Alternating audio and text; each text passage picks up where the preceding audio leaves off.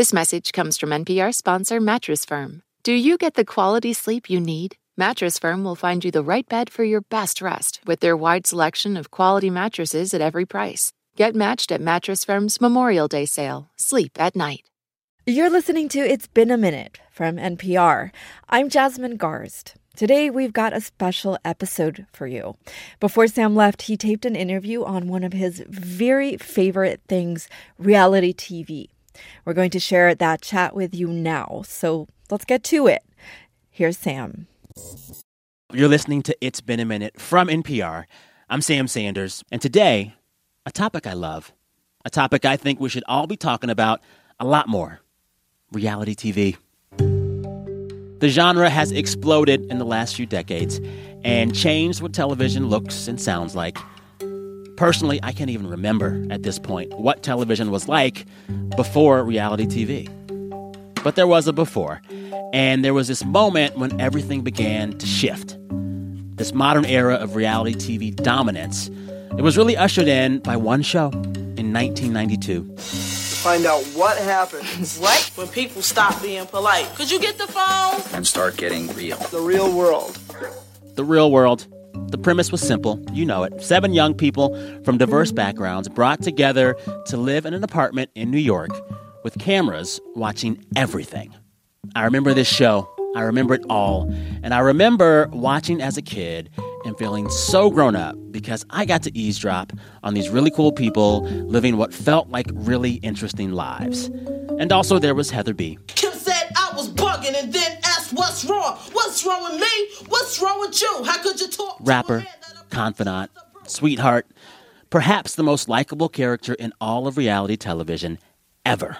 Heather B. Forever. Heather B. Yes. Amazing, amazing season.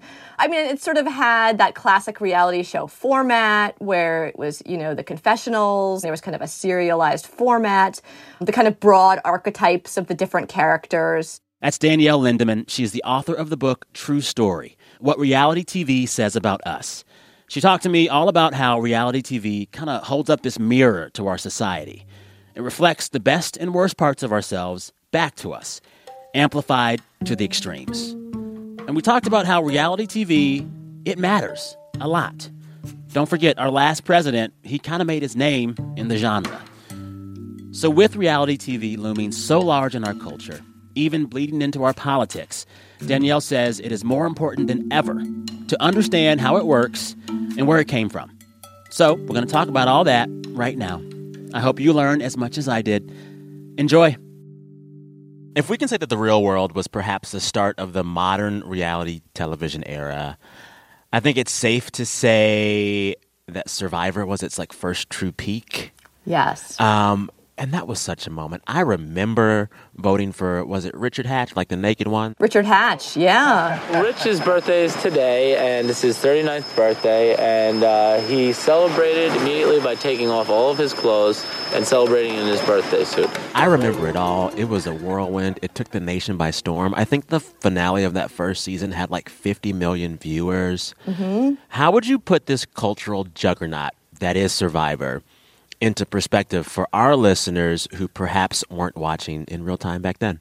Right. So, as you pointed out, right, reality TV existed before Survivor, which was in 2000, but it wasn't like yes, the real world kind of was a cultural juggernaut, but it wasn't like 50 million people were tuning in to see, watch Eric Nies on the real world, especially because it was on a cable network right? Back when it mattered, whether things were on cable networks or not. Yeah, um, so, yeah. you know, that when Survivor, you know, hit in the year 2000, I mean, I talked to people who they remember where they were when they watched that mm-hmm. last episode of the first season. I remember where I was. Where were you? I was weirdly, I was home from college and sitting on the couch in my parents' basement. I remember it. And my parents hate reality TV. I have no idea why they were watching with me, right? But it was, you know, it took the nation by storm. Everybody watched this show. And that was sort of the first inkling for networks of, oh, this can be really, really profitable. We can get a lot of people to watch this. These shows are cheap to make. We can hawk products like Doritos, right? We could do product yeah. placement on these shows. So we can make a lot of money that way. And so this is the direction that's worthwhile to go in from a financial perspective. Yeah. I mean, it was so cheap. They got these cast members from nowhere. They on purpose didn't like feed them. like, the budgets were so low. no food budget, right? Yeah, there was sponsorship throughout. And the ad sales were insane because by the end of that first season, they were drawing Super Bowl numbers in terms of ratings. So the ad buys were astronomical.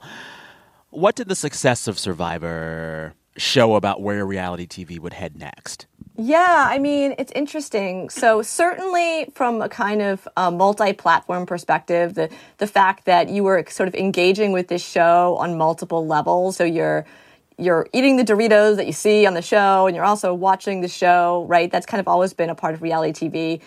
Survivor really turned up the dial on that, and that's still a huge part of reality TV. Um, but also, you know, the conflicts on the show you know, I think people sometimes tend to think about the real world as being very conflict driven. And I think it, it became that way, but in the first few seasons, or at least at least the first season, it was kind of a quiet, subdued conflict, right? It was like people sitting around having conversations about race and gender. It was just a black high school, so it, it was a different experience from going to college, meeting people from here and speaking with people. You know, it was different. But I, I had the same thing because I was way out in the country, like what you were talking about. Mm-hmm. You went to an all black high school. This was like as white as could be, you know, one culture there. Right. It was art house. That first season of The Yes. Real World was like art house cinema. And I think Absolutely. we think of Kevin fighting with Julie from Alabama. Kevin, you don't reaction, know. there, your reaction. You, You don't call know. yourself You're a 19 years old, Yeah, white you girl call from yourself Alabama. a teacher? You're a white, you, a 19 year old white girl from Alabama who just doesn't understand. It's not a black Yes, white it issue. is. Hell. Yes, it is. But that was just like one episode. Most of the series was them like having fun, getting along. Remember Heather B became like really good friends with the Calvin Klein model and they were just friends and you watched it happen. Eric, yeah. I think that it just took a little time for, of understanding each other and talking to each other about certain things. I said, Eric, you know, I'm not out to hurt your feelings. I could say something about you that I don't, you know, something about you I don't like, but that doesn't mean I'm not your friend. So we got along good since that time. They're still friends. Yeah. Oh, I love that. Yeah, no, absolutely. I mean, we think about Kevin as right, you know, thinking about these archetypes that exist in reality TV, and he was kind of that first reality TV angry black man, right? But if you actually watch that season, he's kind of quiet, and if he's he he says at one point, you know, I am angry, but in a very like quiet, subdued way. I have a lot of misdirected anger, but I also have a lot of anger that's, you know, justifiable too. And mainly, he's just sort of invested in kind of trying to teach Julie, right? He says she seems very open. So, you know, it's not these big kind of fiery, amped up conflicts that you see today for sure. Whereas Survivor, they gave you Right. that. I mean, what was the big fight of that first season? There was Susan, who hmm. Kelly kind of she feel she felt like Kelly backstabbed her, and then there was that big speech. Oh, yeah. remember that? Yeah, Remember that. But if I were ever pass you along in life again, and you were laying there dying of thirst, I would not give you a drink of water. I would let the vultures take you and do whatever they want with you, with no ill regrets. I mean, you can't you can't write a script better than that. People were saying that for like months afterwards. Yeah, yeah. So then, what characteristics of that first season of Survivor lasted the longest, lingered the longest, became most part of the DNA of all reality television after that? So certainly the idea that it's about selling, the interpersonal conflicts. I have kind of a whole chapter about that in the book about these kind of tiny group conflicts that we see on Survivor, but also now in other forms of reality TV, right? So the character of like the stirrer. Oh, can I, sorry, can I say that? Oh, you can say it. You can say it. I can't. That's the rule. Oh, okay, all right. say it again. I like it. Yeah. stirrer. Yes. So, well, what what uh, the sociologist George Simmel calls uh, divide et impera, divide and conqueror, right? yeah, the yeah, the yeah. one who kind of goes in and uses conflicts between other people for their own gain. So that's kind of a recurring figure that we see even now on reality TV, espe- and people kind of even intentionally going in in order to do that. It's the whole like I'm not here to make friends character. There's one in every season of every show. I didn't come here to make friends. I'm not here to make friends. I'm not here to make friends. I'm not here to make friends. I'm here for one reason. She's not here to make any friends. I'm not here to make oh friends. yes, not here to make friends. I have a chapter called "Not Here to Make Friends." Exactly. yeah. Coming up, Danielle talks about just who exactly is watching reality TV. Stick around. This message comes from NPR sponsor Discover. Here's a familiar situation. You have a question about your credit card. You call the number for help and can't get a hold of anyone. If only you had a Discover card. With 24 7 US based live customer service from Discover, everyone has the option to talk to a real person anytime, day or night. Yep, you heard that right. A real person. Get the customer service you deserve with Discover. Limitations apply. See terms at discover.com/slash credit card. This message comes from NPR sponsor FX, presenting Clipped, the scandalous story of the 2014 Clippers owner's racist remarks captured on tape and heard around the world. The series charts the tape's impact on a dysfunctional basketball organization striving to win against their reputation as the most cursed team in the league. Starring Laurence Fishburne, Jacki Weaver, Cleopatra Coleman, and Ed O'Neill. FX's Clipped, streaming June 4th, only on Hulu. The Embedded Podcast brings you eye opening reporting, There's something that hasn't been disclosed yet. immersive journalism, I could smell the smoke, I could smell the dust. Personal stories. I was scared. Like, I can't protect you. We are NPR's home for documentary storytelling. Find Embedded wherever you get your podcasts. There's a bunch of reality shows in the ether at this point, hundreds of reality shows. And it seems like everybody watches them. But big picture, who watches reality TV now? What do we know about the demographics, particularly for the major franchises like The Bachelor or The Real Housewife cinematic universe? Yeah, so it's interesting because reality TV is kind of sometimes we tend to think of it as a guilty pleasure. It is still stigmatized, but studies show that more of us are watching it than not. So a majority of people are watching reality TV. Okay. And that's just who's admitting to watching reality TV, right? I mean, I have this conversation over and over with people who say, I just had one the other day. Oh, I don't watch reality TV at all. And then they were talking to me about an episode of Shark Tank. And I said, What do you think What that is that? is? Come on. Right. Yeah. Yeah. Right. Exactly. Or you know, someone who I talked to said he doesn't watch any reality TV other than every episode of RuPaul's Drag Race. Of course, of course, yes. Okay. Um, so more of us are tuning in than not. Um, you know, it tends to be more often women than men. It tends to be people, even controlling for age and gender, it tends to be people who are kind of plugged into social media, Hmm. who post more on social media, who use the internet more. So that's sort of the like typical profile of the reality TV consumer, but it's hard to say there's a typical profile when again, it's really a majority of us who are tuning into these shows. But it is interesting because I often kind of get asked why reality TV is still stigmatized, even though hmm. we so many of us are watching. And I do think I, you know, I don't have data on this, but I personally think that it is related to the fact that these shows are gendered as female and mm. media that is associated with women and femininity tends to be devalued mm. as opposed to media associated with men. You know, chick lit and chick flicks tend to be not taken as seriously, but they're wildly popular, right? We could call it chick lit or call it a book that everyone wants to read. Yeah. Yeah. So you talk in the book about the ways that reality TV can affect our ideas about women and their places in society. And that a lot of reality TV can kind of reinforce conservative, traditionalist ideas about women. How big do you think that is? And how do those depictions affect women viewers, if at all? I feel like I know a lot of people, women and men, who watch reality TV and say that's just a pleasure that I enjoy to watch. It's not changing me or shaping me and what I do at all. Right. So the sociologist in me will say very hard to make kind of causal arguments about mm. people watching things on reality TV and then doing things because they see those things on reality TV. Now there there have been studies that have shown that reality TV shows do impact people. Like they do have they do have an impact on the way we hmm. kind of move and think in the world.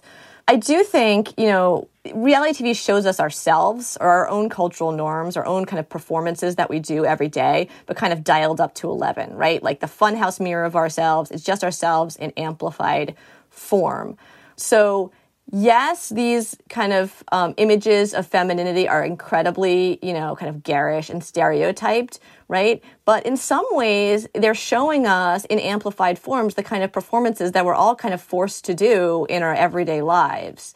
So, you know, look at some a show like The Bachelor, like yes, they have eyelashes stretching out to infinity. They're wearing like bejeweled evening gowns at like 10 a.m. Why would you do that? But, you know, we're all performing gender in maybe more muted ways in our everyday lives. So I think by looking at that kind of funhouse mirror that yes is showing us kind of stereotypical kind of accentuated ideas about femininity we can actually look at how those kind of kind of processes and conventions are happening within our own lives. Yeah. I'm going to say one way I think reality TV has affected all of us is that it has normalized excessive drinking. I can't Mm. think of any reality TV show that I watch that doesn't have the people on the show drinking during the day, drinking at night, drinking with their friends, drinking alone, drinking beer, drinking wine, drinking whiskey. Like Jessica from Love is Blind, literally feeding wine to her dog. I think that is like the biggest, well, for me and my friends, one of the biggest ways that I've seen this shift is that like it's just made us all like secret binge drinkers. It's cool. It's cute. The housewives are doing it. I think that's interesting. I mean, I think there actually there was one study that showed that heavy consumers of reality TV are more likely to drink alcohol. Um, they're also more likely to go hot tubbing on dates. Who knew, right? I know. I'm watching the wrong reality TV because I have yet to have a hot tub date. I mean, you got to get on that. But right, but again, correlation is not causation. So is it people who consume alcohol are more likely to watch reality TV heavily, or is it that they're imp- it's impacting us? Probably a little column A, a little column B, I would guess, because you know media research has long showed that the, the TV, the media that we consume, does have an impact. But yeah, I, I agree. This whole idea of kind of copious amounts of alcohol really has become a fixture of reality TV in recent years, right? Of course, because that's how they get the conflict. Yeah. Yeah. So, talking about women and how the genre itself is kind of gendered, there's a conversation to have about how reality TV affects all women. And there's a conversation to have about the way reality TV affects and depicts and relates to black women. And you write about this in the book, and I want to get into it for a bit. You write about shows like The Real Housewives of Atlanta or Married to Medicine, and there's this quote you have in there in that chapter that just really got me. You say, with all these shows and how they depict black women, quote, the ghetto is never too far out of the frame. That was powerful. Mhm. What do you mean by that? Well, there's this certain, you know, caricature of a black woman that comes up over and over on reality TV. And, you know, this caricature isn't new, or these types, there are multiple caricatures of black women. They stem from minstrelsy, they've existed in our culture for hundreds of years. And there is this kind of idea, especially when, to get intersectional, especially when you look at these shows about black women who ostensibly are moneyed, who ostensibly have kind of made it in society, but then they're kind of portrayed in some ways as buffoons. It reflects this kind of broader cultural urge to, you know, if you see a black woman who is successful, to kind of swat that down hmm. right? So this idea that, you know, both as women and as people of color, that historically there have been a lot of kind of constraints on their ability to to succeed. And so this is kind of this isn't just new with reality TV, right? This has been happening again for hundreds of years. Reality TV just again shows us this in kind of amplified form. You know, it's difficult because I do also talk to a lot of women of color who who love reality TV and and watch reality TV, but also do kind of feel conflicted about it as well. You know, as I say in the book, you know, it's interesting because reality TV for all of its kind of stereotypical portrayals, also historically when it comes to portrayals of, of black people has been more diverse than other forms of TV. Hmm. So it's the representation is there, but you But know, it's- some of those representations are kind of grotesque. Yeah. Well, and like you talk about this in the chapter, these reality shows that center on wealthy and or powerful or high achieving black women. It it starts to show them that way, but it always has to show how behind that curtain is a little bit of ratchet and you mentioned characters like Sheree. You need to get your face out my face. You need to watch yourself before you get checked. Who gonna check me, boo? The Cleveland girl was ready to get on the phone and call Pookie and them to come over there and whoop your seriously. or the cast of Married to Medicine. Part of their whole shtick is that like they're supposed to be high class, but ooh, honey, they're not, right? And right. we've become so used to seeing that. For me personally, when I see a show in which that isn't happening, I'm like, this is boring. We're so used to it now. We're so used to it. Right, exactly. We're so inured to the conflict. Yeah, I know. And people will say, well, you know, the white housewives are like that too right? Like they're they have you know like the countess, right? Have highfalutin ideals, but like underneath that they're they're kind of classless. But you know it's it's qualitatively different when you're showing kind of women of color. Well, also because you know there are other representations of white women on TV. Yeah. It kind of holds more weight when you're showing kind of women of color in these stereotypical roles. Up next, how reality TV reflects our class system and why the genre itself is not going anywhere. Stay with us. This message comes from NPR sponsor Homes.com. You don't just live in your home, you live in your neighborhood as well. So when you're shopping for a home, you want to know as much about the area around it as possible. Luckily, Homes.com has got you covered. Each listing features a comprehensive neighborhood guide from local experts. Everything you'd ever want to know about a neighborhood, including the number of homes for sale, local amenities, and even things like median lot size and a noise score. Homes.com. We've done your homework. Summer is for going to the movie theater because it's too hot to stay home. It's for driving with the windows down, listening to your favorite music. It's for stretching out while you're on vacation to gobble up a TV show. For a guide to some of the TV, movies, and music we are most excited about this summer, listen to the Pop Culture Happy Hour podcast from NPR. I want to talk about the way reality TV asks us to think about money. I feel like so many reality TV shows are about wealth and the performance of wealth and the accumulation of wealth. But when I think about shows like The Real Housewives or every reality TV show that Donald Trump has been in, it's kind of screwing with our notions of how you perform wealth. I feel like there's a certain performance of wealth that I was taught culturally growing up. And it's big picture the difference between old money and new money. Old money is quiet, new money is loud. Mm-hmm. True wealth is not ostentatious or performative. But artificial wealth or new wealth or minimal wealth is very loud and ostentatious and performative. But I feel like at every turn, reality TV screws with that paradigm and I don't know what it is, but it seems like everyone in reality TV, whether they're old money, new money, a lot of money, or little money, they are performing the ostentatiousness of new money. Am I safe to say that? Is my yes. assumption right?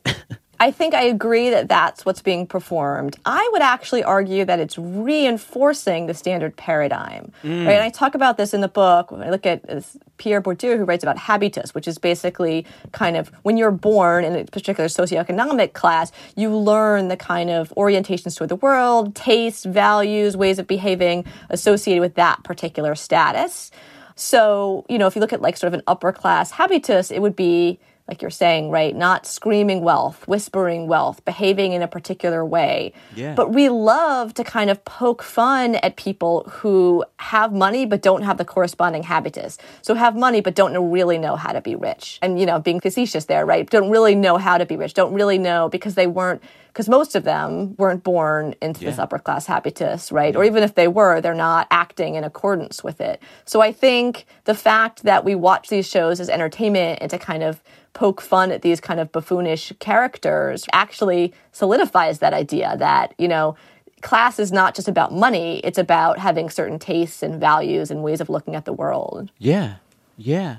You know, you open the conclusion of your book with the image of Kim Kardashian in the Trump White House next to Trump at the Oval Office desk as he signs into law a bill that she lobbied to get passed. And I just want to thank the president for really standing behind this issue and seeing the compassion that he's had for criminal justice. And you see in this moment two people forged in the fire of reality television sitting at the top of American power. You know, if reality TV can get you all the way to the White House, not just Trump, but Kim Kardashian too, will it ever stop? Will people ever give it up? Does it fade out, become something else, or is it just too compelling and easy for us to make to let it go? I don't know how people can kind of see an image like that and still think that reality TV is kind of frivolous or mm. unimportant or not mm. worthy of mm. serious attention or even see, you know, Trump's rise in and of itself and, yeah. and think that. But in terms of it ending, I think it'll change as it always does. And what that looks like, I'm not sure. I think it'll, you know, it'll change around new technological developments as it has always done. I actually was just talking to an undergraduate student who's writing her thesis on AI in reality TV, artificial hmm. intelligence. So it might be really interesting to see how that kind of evolves maybe in the future there won't actually be flesh and blood people. It'll just be AI interacting with AI. Who oh knows? My oh my God. Oh no, don't say it. Don't say it. But I mean, but the thing about it, reality TV is it is kind of a shapeshifter. It rolls with the times, it changes with the times in terms of its depiction sometimes, um, but also in terms of the technology that it uses, its multi platform approach. So I see it sticking around and maybe just changing shape a little. All right. Netflix or E or whoever comes to you and says, you have unlimited budget. You can make one season of whatever reality TV show you want to make. Go crazy.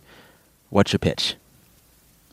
Oh my gosh. My mother in law is always telling me about sort of the microdynamics of her retirement home, and it is fascinating stuff. Because they're kind of freaky. Like they get down. They are yeah. interesting. It's some. It's like part high school, part not. They've clicks. It's just amazing. I want the retirement home reality show. What do you call it? What's the name of that show? I don't know. Um, I don't know. It's like gossiping grandmas. gossiping, grandmas. Gossiping grandmas. Yeah. That's listen.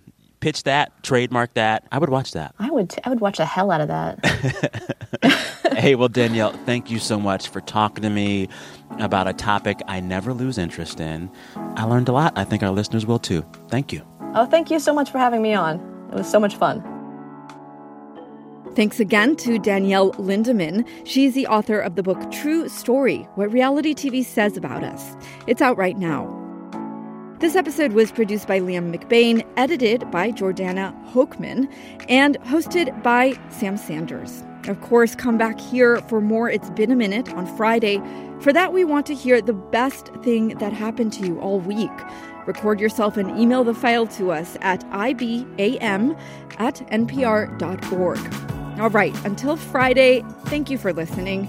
I'm Jasmine Garsd.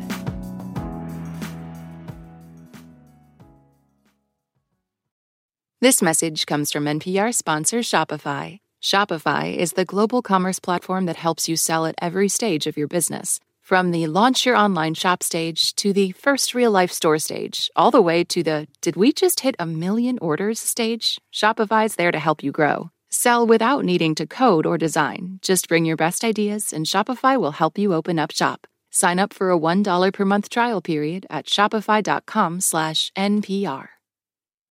This advertisement comes from our paid sponsor, Fundrise. High interest rates mean that real estate assets are available at a discount compared to previous valuations. The Fundrise flagship fund plans to expand its billion dollar real estate portfolio over the next few months Add the Fundrise flagship fund to your portfolio at fundrise.com/npr. Carefully consider the investment objectives, risks, charges, and expenses of the fund before investing. Read the prospectus at fundrise.com/flagship. Humans are kind of overrated. Over on Shortwave, a science podcast, we're only kind of kidding.